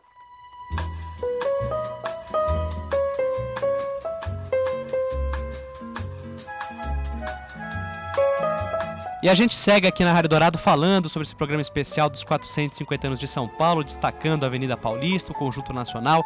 Na ponta da linha está a dona Colibri Vieira de Carvalho, ela que é neta do proprietário uh, da casa que ficava no terreno onde hoje está o Conjunto Nacional, que era o Horácio Sabino. Dona Colibri, como vai? Boa tarde. Tudo bem. Dona Colibri, eu quero que você conte para os nossos ouvintes como é que era esta casa É. eh, onde a senhora passou ah, alguns infância. momentos, a infância ao lado do seu avô. e subindo em árvores. Olha, o meu avô começou a fazer essa casa dele, que era do estilo francês, eh, Art Nouveau. Ele começou a fazer em 1902 e ficou pronto em 1904. E nesse tempo não tinha quase casa nenhuma em lugar nenhum, tinha muito poucas, acho que umas duas ou três só. E como ele eh, foi para lá e, e gostou muito, tinha tudo naquela casa, inclusive até vaca para dar leite para as crianças. Era como se fosse quase uma chácara, né? A Avenida Paulista não tinha nada nessa não, época. não tinha nada. Nesse ponto aí não tinha nada. Mais para mais pra adiante, eu acho que lá perto da, do Paraíso tinha umas duas ou três também casas. Tá. Mas em 1904 era, era, era muito, tudo muito vazio. Uhum, Era só mato mesmo. Agora, depois então, aí ele fez, eh, planejou de lá descendo então o bairro inteiro até onde é o, o Jockey Clube hoje. Quanto tempo o avô da senhora ficou nessa casa? Quando é que ele resolve De vender? 1904 até 1950. Que é o ano que ele faleceu. É, foi o, o- o ano que os dois faleceram, porque eles faleceram com 15 dias de diferença. Minha avó ficou tão triste que também morreu. E, e ela era muito linda, essa casa, porque todas as festas da família eram feitas lá, né? Os casamentos das netas, ah, grandes banquetes ao ar livre, debaixo das árvores. Era, era uma época também muito bonita, né? A decisão de se vender essa casa, como isso aconte- ah, como é que A decisão de vender? É. É, a decisão de vender foi uma coisa muito feita assim de última hora, porque naquele tempo tinha imposto de transmissão. E a gente não tinha com o que pagar o imposto de transmissão da herança. Então foi vendida para pagar imposto. E aí aquele tjur, que Uhum. era um que fazia e Isso. tudo isso, comprou. Comprou e aí fez o conjunto nacional. Tijur. Aham. Agora, o Tijur, tio, isso. quando comprou, prometeu para os meus tios que não ia tirar nenhuma árvore, porque no, no terreno de vovô tinha ainda muitas árvores da Mata Atlântica Uhum. e várias que ele plantou. Então era, era um bosque maravilhoso. Esquina da, da Rua Augusta tinha um pé de tinha um carvalho, um carvalho imenso. Aham. E eu lembro quando a gente era pequena, dava a mão assim um pro outro, tinha umas 10 crianças para dar a volta completa. E esse carvalho nem precisaria ter sido abatido, porque poderia estar lá hoje, né? Que pena isso, Na né? esquina da Augusta. Vendo hoje o conjunto nacional, É. é, o que, que vem na, na cabeça da senhora? Quais as recordações? A, a imagem da casa ainda fica na cabeça? Ainda fica, viu? É uma coisa muito estranha. Mas quando eu ia ao cinema, logo que ficou pronto aquele cinema Astor, Isso. ele tinha uma rampinha assim que subia e a gente entrava lá dentro, né? E, e eu me sentia tão mal porque exatamente embaixo daquela rampinha era o lugar onde era a garagem, o quarto dos empregados, uma casinha que tinha lá para o japonês que era, que era, como é que se diz, mordomo, e os automóveis. Então a gente sentia uma coisa muito esquisita. Isso- Agora já passou. Passou isso. Já. Também quanto tempo, né? Então tá certo. Nós conversamos. 50 anos meu Deus. Exatamente, Pois 50 é. anos. Nós conversamos aqui na Rádio Dourado com a dona Colibri Vieira de Carvalho, ela que é neta do Horácio Sabino, que era o proprietário da casa que ficava no terreno onde hoje está o Conjunto Nacional. Dona Colibri, muito obrigado pelas histórias, um grande abraço para a É, senhora. qualquer coisa que você queira saber a mais, pode me perguntar. Um grande abraço. Um abraço, Leandro.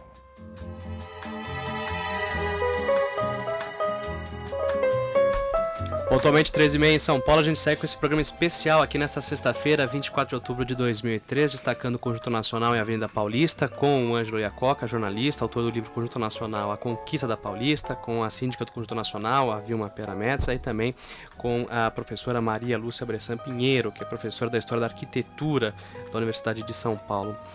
Aliás, Ângelo, você chegou ah, a entrevistar a própria... ah, Eu entrevistei tanto a, a Colibri, a Colibri como a. Silvia. Eram as duas que eram netas, eh, netas do, duas do netas do Horácio Sabino.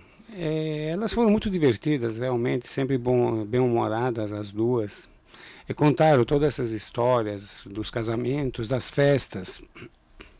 Ah, o marido da Silvia, Guilherme, aprendeu a dirigir nos Jardins da Casa, por exemplo. né? Então, essas são recordações muito fortes para elas. Né? Eh, e as fotos do livro foram fornecidas exatamente pela Silvia, que ela guarda, guardou durante todos esses anos e ainda pertence à família. As fotos da, da mansão, que, ah, segundo elas, é, é o único, o exemplar mais completo, assim, ah, em estilo Art Nouveau, que, que foi um projeto do Vitor do Bugrá. E, e a casa realmente era maravilhosa. Essa história do Carvalho, elas Ela não- continuam. não perdoa até ela hoje, não né? perdoa, porque diz que aquela árvore realmente não atrapalharia em nada, poderia estar na esquina da Paulista com a Rua Augusta. Ela vai continuar falando isso sempre. A Dani me falava uma coisa muito interessante aqui. O Conjunto Nacional tem um CEP exclusivo só só pro Conjunto Nacional. Tem, tem um, um CEP, um número de CEP que não é assim. Você vai procurar Avenida Paulista 2073, não. Você vai procurando, tem lá Conjunto Nacional. 13, 11, 4, 380, eu não sei muito de cor, mas é um número só. É, 130, 11. O Ângelo sabe. Hoje- 0311 940. 0311 940. É um CEP exclusivo, tanto que vocês entrevistaram a pessoa que distribui as cartas. Nós recebemos de 5 a 6 mil cartas por dia. E existe um correio interno para a gente entregar tudo no dia os- corretamente. Chega lá, o correio abre a, a perua e solta os malotes. E nós é que temos que distribuir. Na verdade, existem duas remessas, uma pela manhã e outra à tarde. Vocês que É carta, é muita carta, né? A gente estava ouvindo o- de fundo Tom Jobim com o Desafinado, quer dizer, nessa época do Conjunto Nacional, eh, 58, década de 60, começava a Bossa Nova eh, lá no Rio de Janeiro, né? E a gente Sim. começou a ter shows internacionais aqui. Existia essa relação da Bossa Nova eh, com a cidade de São Paulo? Ou existe até uma rivalidade aí, São Paulo e Rio de Janeiro? A Bossa Nova foi um movimento tipicamente carioca no início. E, em São Paulo, uma outra coisa é, vinha. É, Eu acredito que a Bossa Nova primeiro teve sucesso no exterior, na Europa, nos Estados Unidos, para depois ter sucesso em São Paulo. Ah, eu, por exemplo, nasci na Itália, eu conheci a Bossa Nova na Itália. Na Itália. Em 61, 62. Eu já sabia o que era Bossa Nova. Quando cheguei a São Paulo em 63, quase não se falava nada de Bossa Nova aqui. Tá, então, acredito que existia uma certa resistência do paulistano à Bossa Nova. Os shows internacionais a gente ouviu o Rogério fazendo, falando desses shows internacionais, quais os cantores, quais os artistas que passaram ali pelo, pelo Fazano? Bom, o que acontecia é que a, a, a Rede Record, no caso, através do Teatro Record, que ficava na Rua da Consolação, ah, sempre trazia atrações internacionais. E havia um, um uma certa parceria, um acordo entre o, entre o Fabrício Fazano e o Paulo Machado de Carvalho, ah, que aos sábados, depois da última apresentação no Teatro Record, ah, o artista seria levado para jantar e para se apresentar ah, no, no teatro, no, no, no- Jardim Inverno Fazano.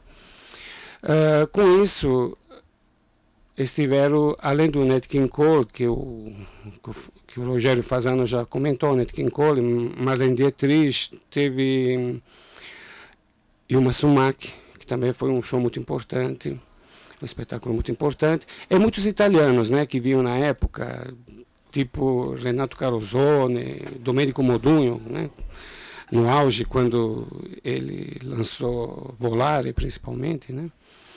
É, mas eram assim, espetáculos apresentados, uh, assim, decorrentes da, dessas apresentações no Teatro Record. Não eram dizer, contratados pelo ah. Fazano para serem apresentados no Jardim de Inverno. A mesma coisa com os presidentes que estiveram aqui, a Fidel esteve aqui também nessa época. Bom, né? como no Conjunto Nacional existe, uh, na, naquela época o, o, consulado americano ficava no Conjunto Nacional, evidentemente o Eisenhower, o Ike, né, esteve hum. no Brasil, foi recebido uh, nas dependências do Conjunto Nacional e foi feito um, um almoço uh, no, no restaurante Fazano, que inclusive o gelo, por exemplo, eles, eles moldaram em gelo a Estátua da Liberdade que os garçons levavam para as mesas do restaurante. Agora, o caso do, do Fidel Castro foi uma coincidência.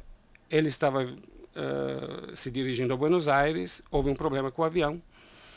E, no aeroporto tiveram que dar uma parada, exigir alguns reparos, né, um pouquinho demorados. Então, o que, o que ocorre? O Fabrício Fazano estava no restaurante e recebeu um telefonema do DOPS uh, perguntando se havia muita gente no restaurante. Aí parece que havia duas ou três mesas ocupadas, então solicitaram que não deixasse entrar mais ninguém. E logo depois chegou Fidel Castro com toda a sua tropa. Hum. Uh, então seus é guarda-costas armados, etc. Eles, depois ele ficou hospedado no Hotel Jaraguá, que coincidentemente foi com o hotel era do José Tijus também, o mesmo hum. que construiu que está sendo o conjunto nacional. Né? É, agora está sendo Sim, recuperado. Acho que vai ser, ficar pronto para o aniversário de São Paulo também é uma notícia muito positiva. Doutora Maria Lúcia, é, a gente teve muitos projetos de revitalização da Avenida Paulista, de se colocar jardins, essa coisa toda. O que, que nós precisamos, é, na opinião da senhora e dos arquitetos, fazer na Avenida Paulista? Olha, é, bom, a Avenida Paulista, ela, como você colocou, né, ela já passou, não sei se já falaram aqui do, daquele projeto de alargamento e de criação da de uma via expressa subterrânea, né, que nos anos 70, 72, 73, o projeto acho que começou a ser cogitado nos anos 72 e enfim, no fim acabou essa, esse projeto de via expressa mesmo, que ficaria no mesmo nível ali daquele anel da, da Paulista ali no fundo, pro lado do Pacaembu, né, que tem aquela passagem em nível e tal. Uh, aquela isso deveria continuar para toda na extensão de toda a avenida, né? E no fim ah, acabou se optando por só fazer esse rebaixamento da calha ali naquele ponto da Paulista final ali da Paulista, né? E, e alargar apenas que isso foi aí nesse, nesses anos acho que 1973, né? 73. E, e, e, foi feito então esse alargamento, diminuindo os passeios que eram muito mais generosos. Eu me lembro das calçadonas da Paulista aí de muitos metros, então elas encurtaram bem, continuam razoavelmente grandes, mas ainda é, bem menores do que eram, né? E também foi feito todo um projeto de programação visual. Até hoje ainda tem os totens, né, com os nomes das ruas do, e é do Calduro. É, do Calduro, professor lá da, da, da FAUSP também. Então houve já alguns investimentos, teve esse concurso, né, de, de ideias para Paulista o ano passado, que até foi que bastante polêmico, nada, né? né? da calçada Paulista, né, da o concurso de ideias tem mais de tem uns 4 ou 5 anos já. Não, mas é? teve esse da, de escolher a calçada da, da, prefeita Marta Suplicy, né? Olha, isso foi uma, uma discussão sobre material da calçada. É, exatamente. Qual era o Mas o, o concurso de ideias foi promovido pela Paulista Viva no tempo do Dr. Olavo Setúbal e ganhou o projeto que a ideia que ganhou era do Magalhães, uhum. né? E é realmente uma coisa muito ousada para se fazer.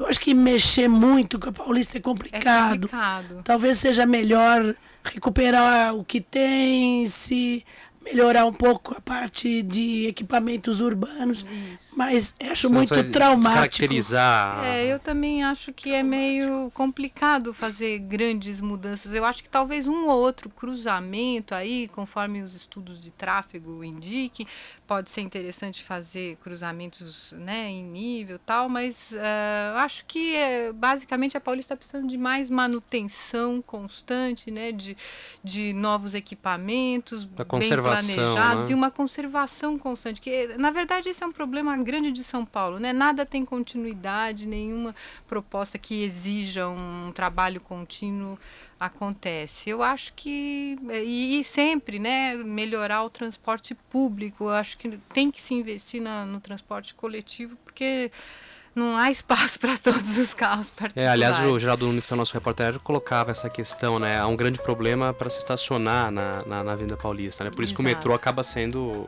para quem tá perto, né? A melhor solução, né?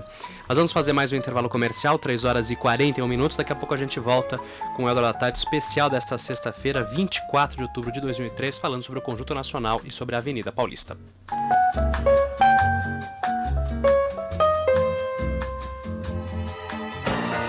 Eldorado Estadão, na cobertura dos 450 anos de São Paulo. Quand il me prend dans ses bras, il me parle tout bas, je vois la vie en rose. 3h44 de volta com a Hora da Tarde especial desta sexta-feira, 24 de outubro de 2003, ouvindo Marlene, Marlene Dietrich, que esteve no Conjunto Nacional, né, Ângela? Exatamente. é. Ela cantou no Jardim de Inverno Fazano e foi um grande sucesso. Mas a, a- dizem, né, pelo menos, que a apresentação mais divertida foi do Nat King Cole.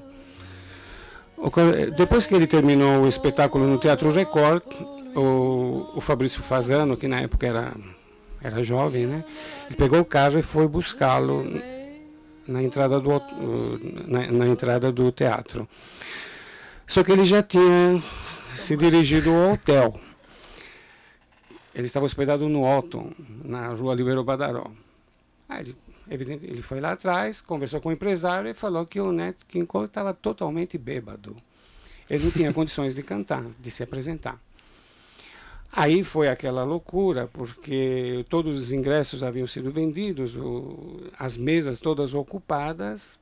Ele ficou desesperado. O Fabrício Fazano falou para o empresário: não, nós precisamos levar ele a qualquer custo.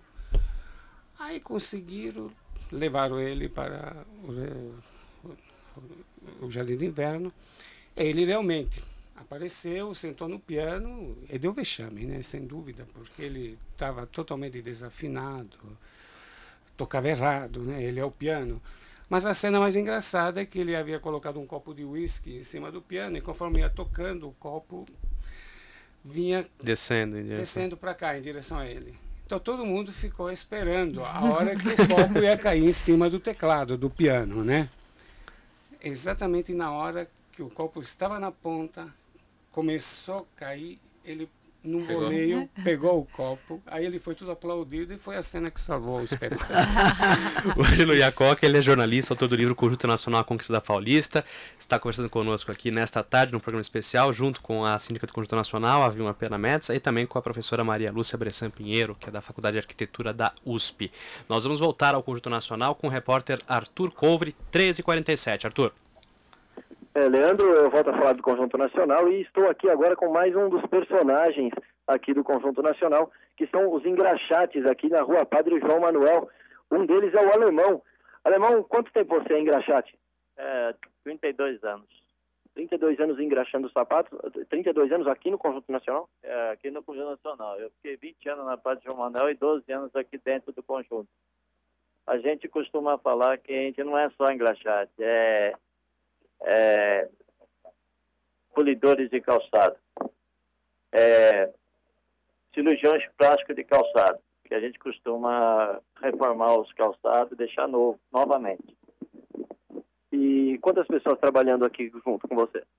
Quatro pessoas, mais três pessoas, fora eu, são quatro. Como é que é o movimento? Muita gente vem procurar o trabalho de vocês aqui? É, tem pessoas que vêm fora do estado procurar, né? Vem da Bahia ou do Nordeste ou do Sul, ou costuma procurar a gente para renovar o sapato ou outros artigos de couro. E como é que o senhor avalia o movimento? Como é que está o movimento hoje em relação aos outros anos? Ah, os outros anos passados era mais intenso. Hoje tá bom, não tá ruim, mas caiu um pouco. E, Alemão, o, o senhor está aqui há cerca de 32 anos. Tem alguma história do Conjunto Nacional? O, o- teve um incêndio aqui, né? O senhor se lembra disso? Teve um incêndio de 78, quando o prédio eh, começou a pegar fogo na parte da manhã e logo foi debelado às 10 horas da manhã. Só que acarretou de muitas eh, mudanças de escritório, de pessoas e de inclusive de consulados. Aí depois, eh, mais para frente, depois da reforma, depois de três anos, quase quatro anos de reforma, ele voltou à vida novamente. E por essas cadeiras aqui, que há uma estrutura aqui para vocês, é bem diferente do trabalho na rua, né? É bem melhor estar aqui no Conjunto Nacional. Eu fiquei 20 anos na rua, pagando imposto na prefeitura, e os meus colegas ficavam de um lado, eu ficava de outro. Aí a síndica eh, achou melhor tirar a gente da rua e colocar a gente aqui dentro, para fazer uma limpeza em volta do prédio. Melhor assim, né? Quando chove, por exemplo, vocês estão aqui cobertos. Isso. Quando chove, a equivalência de, de trabalho não diminui. Continua. E conta pra gente, Alemão, alguém, alguém famoso já passou por essas cadeiras aqui, já engraxaram sapatos com vocês? Bom, teve o Daí José que ele fez um, uma ponta de uma filmagem aqui. E teve o Wilson Simonal, teve outras pessoas que eram artistas de televisão, artistas de, de novelas que já sentaram em nossas cadeiras. Tá legal, agradeço a participação no Eldorado à Tarde especial sobre o Conjunto Nacional do Alemão. Ele quer engraxar, tinha 32 anos, engraxa sapatos aqui há 32 anos no Conjunto Nacional. Com a participação do Alemão, eu encerro a minha participação no Eldorado à Tarde, ficando, eu fico por aqui, Leandro, espero voltar contar com, espero com- participar do programa Eldorado à Tarde nas próximas edições. Arthur Couve, Eldorado, ao vivo da região da Avenida Paulista. des mots de tous les jours. Et ça me fait quelque chose. Obrigado, Arthur. cœur. 3 horas e 51 minutos. A gente vai seguindo aqui pro finzinho do Eldorado da Tarde especial do dia 24 de outubro de 2003, Conjunto Nacional Avenida Paulista. Ah, durante a manhã nós conversamos com o governador Geraldo Alckmin para falar aí qual a relação dele com a Avenida Paulista. O governador conversou com a nossa reportagem. Vamos ouvir. A Avenida Paulista ela é um dos símbolos, né? um dos cartões postais da cidade de São Paulo. Ela retratou as vários, vários momentos da cidade. Na época do café, era a casa dos fazendeiros, né? na época áurea da aristocracia cafeeira. Depois recebeu os grandes industriais. Hoje, essa grande capital de serviços eh, que é São Paulo, né? bancos, eh, empresas localizadas na Paulista. Eu, por exemplo, tenho uma ligação sentimental com a Avenida Paulista, porque estudei um ano o cursinho preparatório para medicina no prédio da Gazeta, no cursinho do Objetivo. Então passei um ano lá frequentando a Avenida Paulista, né, uma avenida de serviço, né, de educação, é, enfim, eu acho que a Avenida Paulista, e ela está melhorando, esse é o fato bom, inclusive e principalmente na segurança pública, com a colocação, uma boa parceria entre o governo do Estado e a sociedade civil, eh, Paulista Viva, e a colocação daqueles postos eh, de policiamento eh, comunitário, de policiamento específico para Paulista, com a presença muito forte da polícia, e ela está melhorando na questão da segurança. E é um- uma artéria, né? uma artéria bonita da cidade que interliga, que é um formigueiro de, de gente, eh, com metrô, com escolas, com hospitais, com empresas. Enfim, eu, eu diria que a Avenida Paulista é um desses cartões postais bonitos eh, de São Paulo. O governador Geraldo Alckmin falando sobre a Avenida Paulista. Aliás, o governador, a professora Maria Lúcia Bressampeiro, falou dos casarões né, da, da Avenida Paulista. Foram desaparecendo, sobraram poucos casarões. Né? É, pois é, agora deve ter o quê? Uns três, quatro assim, né, dessa ordem. Mas, quer dizer, eles foram desaparecendo gradualmente, né, da medida em que a avenida ia se verticalizando, que ela ia se consolidando como um eixo aí é, alternativo, é, de alto padrão para o centro de São Paulo, que estava muito congestionado, inclusive congestionado mesmo de trânsito e de gente já na década de 70, assim. Então a Paulista se foi se verticalizando nesse acompanhando esse processo de saturação do centro, né? E, na- e na medida que ia se verticalizando iam sumindo os casarões, mas teve um momento particularmente radical nesse processo aí que foi no, se não me engano, em 82, né, que houve uma foi anunciado que estava havendo todo um estudo de tombamento dos casarões remanescentes por parte do, do órgão estadual de preservação, o CONDEFAT, né, que iria fazer uma seleção dos casarões remanescentes para para escolher os que deveriam ser tombados.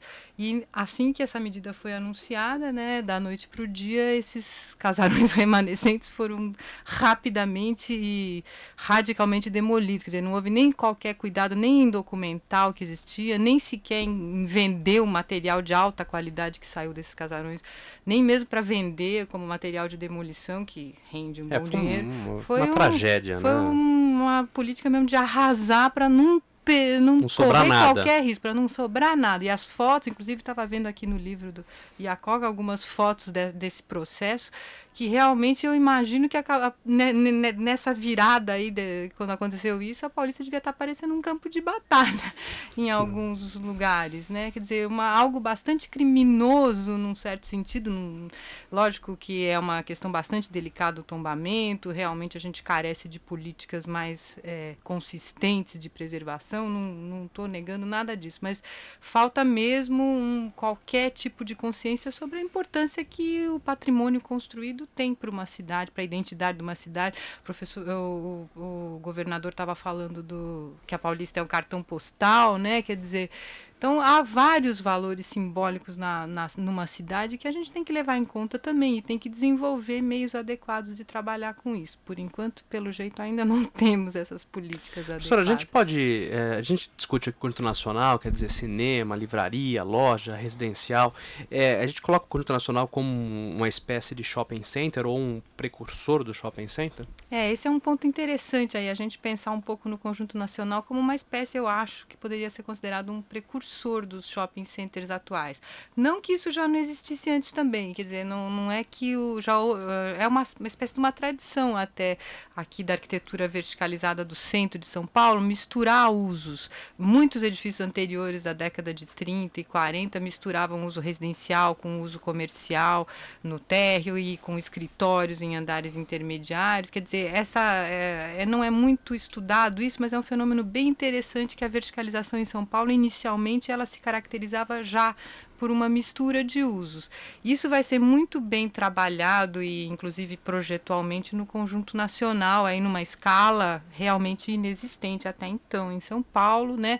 E com uma qualidade de espaços, uma generosidade ali naquele térreo que é realmente muito, muito boa, né? Ah, e que também não se tem mais nos Não. shoppings atuais, com toda certeza, né? Então, e- nesse ponto é bem interessante a gente pensar como ele, inclusive, já logo me parece que deu certo, né? Como essa mistura de usos já existente, mas trabalhada numa escala realmente adequada e reforçada, ela acho que é o Conjunto Nacional é um ótimo exemplo disso e quem sabe as pessoas que continuam trabalhando com esses espaços mistos dos shoppings não podiam tirar umas ideias dali. Se espelharem no conjunto nacional, é, né? acho que seria Muito, útil. muito bem, são 3 horas e 57 minutos. A gente chegou aqui ao fim do nosso programa especial dessa sexta-feira, 24 de outubro de 2003. Eu quero agradecer muito ah, aos nossos entrevistados, a professora Maria Lúcia Bressan Pinheiro, que é professora da História da Arquitetura da Faculdade de Arquitetura da USP.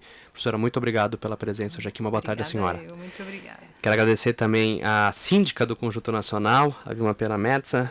Dona Vilma, muito obrigado mais uma vez pelo, Agradeço pela a atenção. todos e peço desculpas por esta voz que está chegando ao final junto com o programa. Muito obrigada a todos. Um abraço. E agradeço também ao Ângelo Iacoca, ele que é jornalista e autor do livro Conjunto Nacional, A Conquista da Paulista. Ângelo, muito obrigado pela, pela atenção conosco. Eu que agradeço e espero estar de volta em outras ocasiões, quando estaremos lançando algum outro livro sobre a, A segunda de São edição, Paulo. né? A segunda edição. Além desse, E estou tem outros projetos outro, também, sim. né? A gente, Ah, a gente volta com certeza a conversar com o Ângelo. e a Obrigado, gente um grande encerra. abraço. Um grande abraço. A gente encerra ouvindo o Net King Cole, que se apresentou. O Ângelo contou a história aqui desta apresentação. O Hora da Tarde volta na próxima segunda-feira, a partir das duas horas da tarde. Um excelente fim de semana para você e até mais. though near or far. Like a song of love that clings to me, how the thought of you does things to me. Never before has someone been more unforgettable in every way and forevermore that's how you'll stay Eldorado Estadão, na cobertura dos 450 anos de São Paulo.